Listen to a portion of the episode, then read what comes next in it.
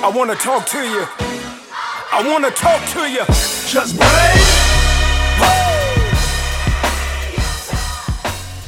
Welcome back to Rox Talks Radio. A very special edition of Rox Talks Radio. I'm your host, Harry Harding. Rox Talks Radio is brought to you by Children's Services of Roxbury and W B C A one oh two point nine F M Boston, Boston's community radio station. And we, I will say, if I right now I could be playing the um, royalty music, I would be doing that, because we, we have a, not only a guest worthy of royalty, but a special guest uh, today. Again, I'm going to just think about how much, how, how much can I blow up this intro? Um, no, I'm teasing. I'm not going I'm not gassing her up like that. Um, you, you certainly heard me mention and talk about our C E O multiple times on Rox Talks Radio, so um, it is certainly not a surprise in terms of who I'm talking about, but um, it is certainly a privilege to have our C E O and president in the studio today to be able to talk about Children's Services of Roxbury, our mission, and the work that we do uh, to dismantle systemic racism, to better the community, uh, and to, you know, be a part of solutions, not problems. And our guest today is um, a primary leader in that effort. And again, we we have um, an extraordinary working relationship. I'm truly, um, you know, again, just privileged to have her on the show, to have a, a, a conversation with her. Um, but again, I'm also very aware that we are uh, fully in age of making sure that we give those who deserve the flowers, we give them the flowers when they are here. And um, Sandra has been an extraordinary leader, mentor, and again, um, I'm going to now shut off the praise to some wicks, uh, but genuinely, again, I'm really proud to have Sandra McCroom, our president and C E O, on Rox Talks Radio today. Sandra, welcome to Rox Talks Radio. Hey, Harry, it's my pleasure. Thank you so much for having me. I'm wondering, though, why it has taken so long. I, I'm just trying to say something here. Uh, I mean, you've been running this show for I don't even know how many years now. No, I'm just right. kidding. Well, there's a re- there's a reason why you haven't been on the show, and uh, it's because you've been busy uh, running this thing called Children's Services in Roxbury. Um, but you know, it's also worth saying that, you know, before we had you on, Uh, one of someone you might know very well. Uh, ever ever heard of Yvonne Montilla? Ever heard of? Uh... Listen, she keeps me sane.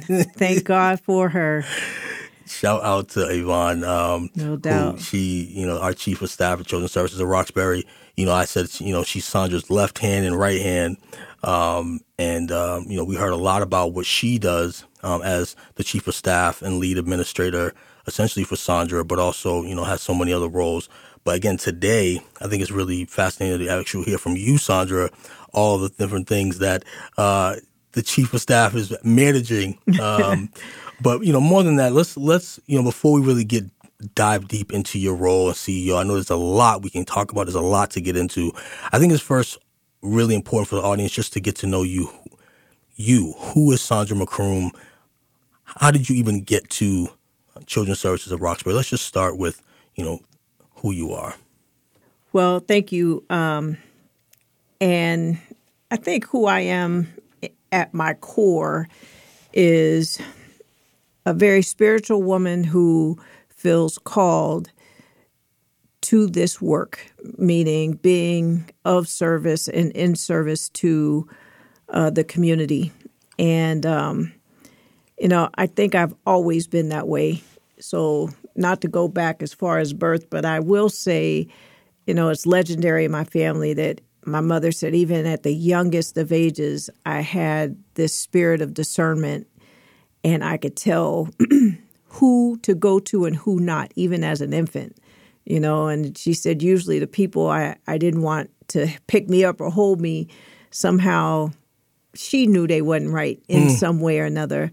So that sense of spirituality, that sense of discernment uh, is my gift. And um, I have an uncanny way of, I think, connecting to people, um, to seeing situations in a broader way. And, you know, sitting here at almost fifty-five years old, I could say that now. I I, I couldn't always say that. Mm. And um, but now that I'm older and I look at my career, I know that that anchoring of my spirituality, the anchoring of my sense of discernment has fueled my leadership uh, and brought me to uh, really an extraordinary career uh, that I cannot take full credit for. I appreciate you for um, even just um, even in that small sort of intro, just unpacking some of what um, inspires you and what motivates you. I want to I want to talk a little bit more about that. As I remind the audience that you are listening to Rox Talks Radio on W B C A one oh two point nine F M Boston, Boston's community radio station. Rox Talks Radio is brought to you by Children's Services of Roxbury. And today we have the C E O and president of Children's Services of Roxbury in the studio, uh, Sandra McCroom. Um, again, a very uh, welcome and special guest. You've heard m- many times about the work that Sandra is doing at Children's Services of Roxbury on this show. Um, again, so it's very, very fortunate to have her t- to take some of her time to actually talk to you um, directly about some of that in her own words. Um, so I just want to kind of go back to a little bit about history. You mo- you mentioned your mom, and you know uh, anyone in the C S R family knows how much um, not only just Sandra loves her mom, but how much her mom is part of the, our day-to-day um, experience. Shout out to Shirley, um, like a second mom to me. Um, But I know that your parents are a major part of, you know, not only just that discernment that you were able to develop, but in general, your ability to care and be social justice oriented, to be community oriented and driven. So I'd love if you don't mind to talk a little bit even more about how your parents impacted your journey to C S R. Yeah, that's that's a very easy question to answer. Um My parents, before my father passed away, had been married fifty-three years. So when you talk about Black joy, when you talk about, you know, Black family and Black love, I, See, I can't, had can't bring the C E O nowhere. Just calendar blown up as we speak. Listen, if I've told you who was calling me, one of our esteemed elected officials mm-hmm. uh, is uh, on the phone. But anyway. Um, shout, out, shout out to them. We ain't going to name them today, but shout nah, out to them. Not today. Not today. Uh, but yeah, it's, it's easy, you know, like I said, experiencing Black joy and witnessing the love that my parents had for those fifty-three years before my dad passed. And now living with my mother, there are lessons that I continue to learn. But I can just say that Um, my mother is a registered nurse. She often talks about having graduated from nursing school before the Civil Rights Bill was passed and what it take what it took her to to be able to make that accomplishment. Um, she's from a small town in Ohio, which brings its own flavor, and my father's from down south, which also brings another flavor uh, to the family. And so um, they met in Cleveland, Ohio, when my father was going to law school. And you got to understand, my father was from Memphis and became a lawyer. He was born in the thirties, so imagine that. This is before uh, the Second World War was over. You know, talk about the thickness of racism back mm. in those days, him as a child. And one of the stories he tells all the time is that um, he was walking through a park in Memphis on his way to pay a bill for his his grandmother who raised him, and a bunch of older boys were beating him up. He was uh, in a tent looking at, you know, war memorabilia, and I don't know why it was out on display. Maybe it, people were being recruited for the service or something, and he was, you know, about ten years old. It was in the late, it was in the early forties, late thirties. And um, they was they was roughing him up, and he was smart enough to know not to fight back. And one of those boys stood over my father and said, you know, called him the N-word, as you can imagine, and said, "What you gonna do, N-word," mm. right? And that lived with my father because he knew he could take him. You know, he knew he could beat him up, but he knew better because he would literally be killed. That's it. And uh, as he got older, it motivated him. And he always wanted to write a book called "Let Me Show You What This N-Word Can Do." They taunted him. What are you going to do? And he dedicated his life to civil rights. And those conversations at our dinner table um, were powerful. And I, I I carry those conversations and live with them uh, all the time. So, yeah, yeah.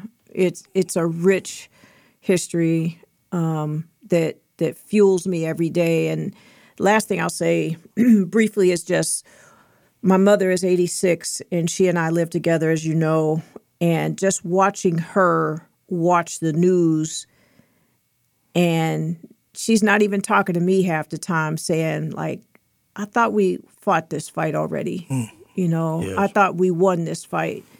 You know, talking about voter registration and race relations and, you know, the fact that we're still trying to beat back, um, you know, some of the things, some of the battles that she and my father uh, fought all their lives is uh, a very sad thing to her.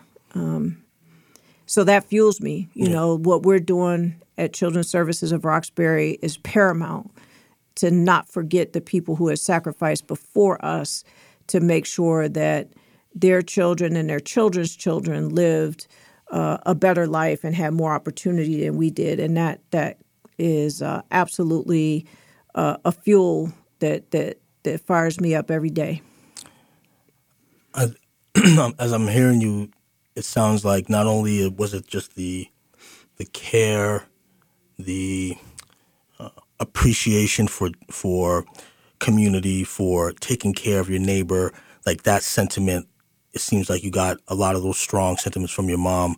And then I'm loving also that you talked about your father, and I would say, I would call it his defiance, right? Mm. And commitment to justice, like hearing his, that origin story from him and his motivation.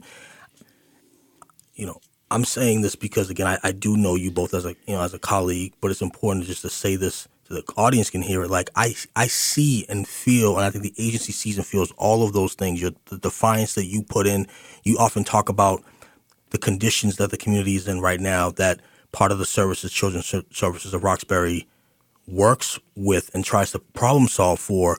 Like, we don't have time to waste in terms of figuring things out and hoping and waiting. And like, we got to get to the work now.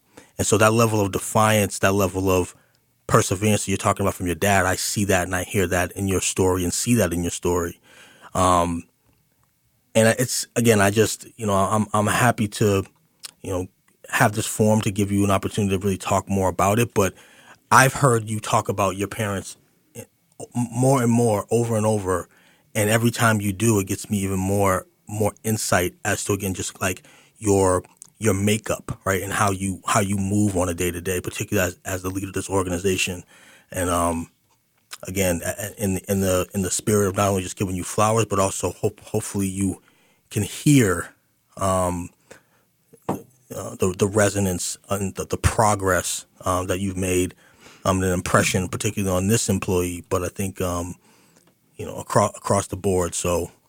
Um, Yeah, I mean, again, thank you. I was supposed to already go to break, Sandra, but I had to just spend another few seconds just giving you that love because it was worth it. Well, I, I appreciate you, Harry, always. And uh, we banter a lot, but much respect to you and um, and the work that you're doing. So uh, is it, the respect is certainly mutual.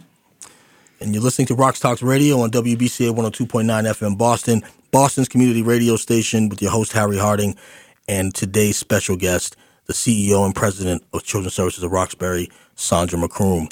We're going to take a musical break. We're going to come back, and we're going to talk more about Sandra's journey and her role as C E O uh, at Children's Services of Roxbury. So stay tuned for more Rox Talks Radio. Turning my pain into purpose is pretty much what I have done to start this foundation. In August twenty twenty, after the death of George Floyd, Bridget Floyd and other family members established the George Floyd Memorial Foundation in support of the Black community. It's going to take more than just us as a foundation. It's going to take the community, the world, to make a change. Fight for racial justice for the Black community. Learn how at love has no labels dot com. Brought to you by Love Has No Labels and the Ad Council.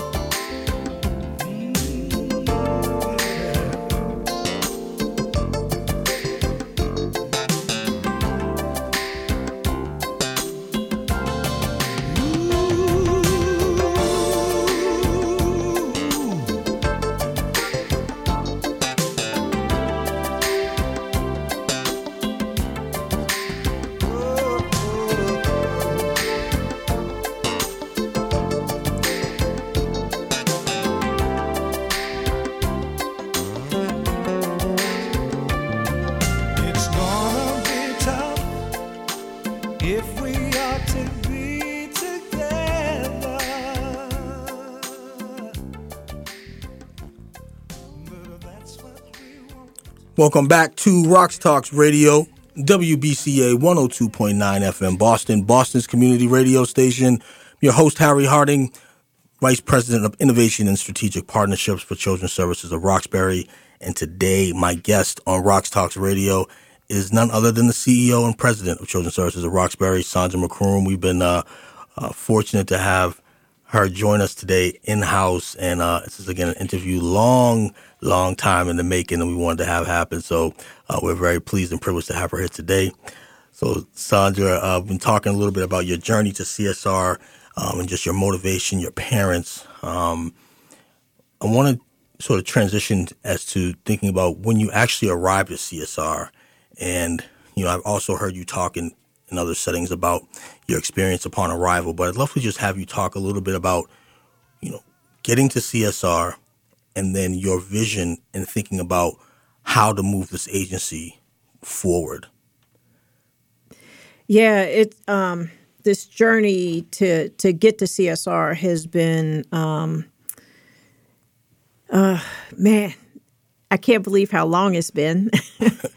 It's, it's time flies when you're having fun. You yeah, know? this is true. This is true. Um, but just prior to uh, coming to Children's Services of Roxbury, I had the great privilege of working in the Patrick administration um, in a couple of different roles. But uh, I have to say my entire career, I find myself reflecting on it because, you know, we all know there's nothing new under the sun. And I find that to be so true, and I find myself reflecting on all aspects of my career um, in preparation for what I'm doing right now. And uh, uh, so just prior to coming to, to C S R, I was the Undersecretary of Criminal Justice in the Patrick administration. I had also held a role of um, – the director of the Office of Grants and Research, which managed, you know, state and federal grants. Um, but that's on top of a career that uh, saw, you know, I worked internationally. I uh, worked in other nonprofits, et cetera. So coming to C S R, I felt like I was coming back to the community. Uh, I had run another nonprofit, uh, shout out to Roxbury Youth Works, and um all the great work they continue to do. Uh, and I felt like I was coming home. And at Children's Services of Roxbury, we always talk about family and home, and that, that feel, the culture that is there uh, really represents that. And walking through the door, I carried with me the most recent experience of overseeing the Department of Correction, parole, the Sex Offender Registry Board, and you know, being a community, uh, you know, worker at heart, being on the state side, I really began to appreciate and understand the vital role that nonprofits play. Mm. Um, even more than, you know, I thought I knew it, right? right? But having worked on the state side, I learned a lot. I had a greater appreciation Uh, for the criminal justice system in ways that I didn't before. It is a broken system. It needs fixed, but I, that is true of almost every system, right? And um, I do have a different lens through which I look at the criminal justice system. But the one thing that is so apparent to me is Children's Services of Roxbury is literally standing in the gap for a lot of families um, so that we don't, you know, step into this, this, you know, high tide, this, this flow of expectation for our children to fall into that, you know, those yeah. phrases like, you know, school to prison pipelines and, you know, all the st- statistics that we know. We are standing in the gap to literally change the trajectory of a child's life. And um, in my mind, there is nothing more important, nothing. Um, you know, when we were doing work in the prison system, one of the things that became clear to me, and I'm sure smarter people than I would know where to find this information, but there was a study done that talked about the best programming and the thing that changes people's hearts and minds while they're incarcerated um, is time. Hmm. It's maturity. It's coming to the realization that your life can and could be different. Now, that's not to say I would take programming out of the, the system or whatever, but if we can influence how our children think about their lives, how to overcome what's happening in their communities, how to carry the burden of racism, how to recognize what that burden does to their thinking and shifts that thinking, then we can change uh, literally generations of um, people, children, and the community. It's so when you when you say these things, sometimes they sound, and I and I, and I know because, uh, you know, you know, part of my job is often talking about the, the, the work that we do and, and, and talking about it to various stakeholders. And one thing, when you say, you know, we're part of changing the community, we're part of changing lives, it sounds cliched. It almost sounds grand and, and as though you're trying to sell. And the, but the reality is there, you know, there's actual people in in living rooms that are being that are functioning better because of the support that they receive through staff at Children's Services of Roxbury. There are young people who function better on a day-to-day through their lives because of the support that they receive. Like, there's actual impact happening. So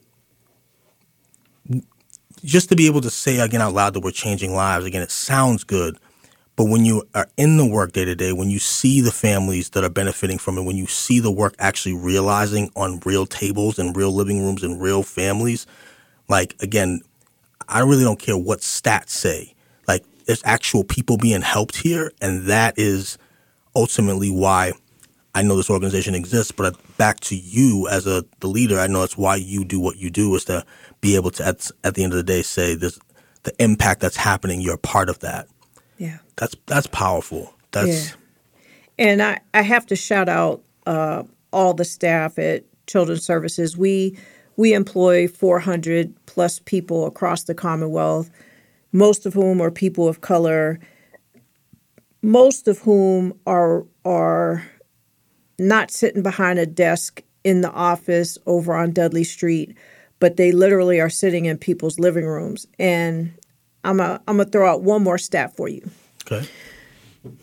So there's a study that talks about that every child in America, out of all the children in America, about thirty-seven point four percent of them are going to have some kind of state intervention, uh, which includes an investigation. Should we keep the child in that home or not?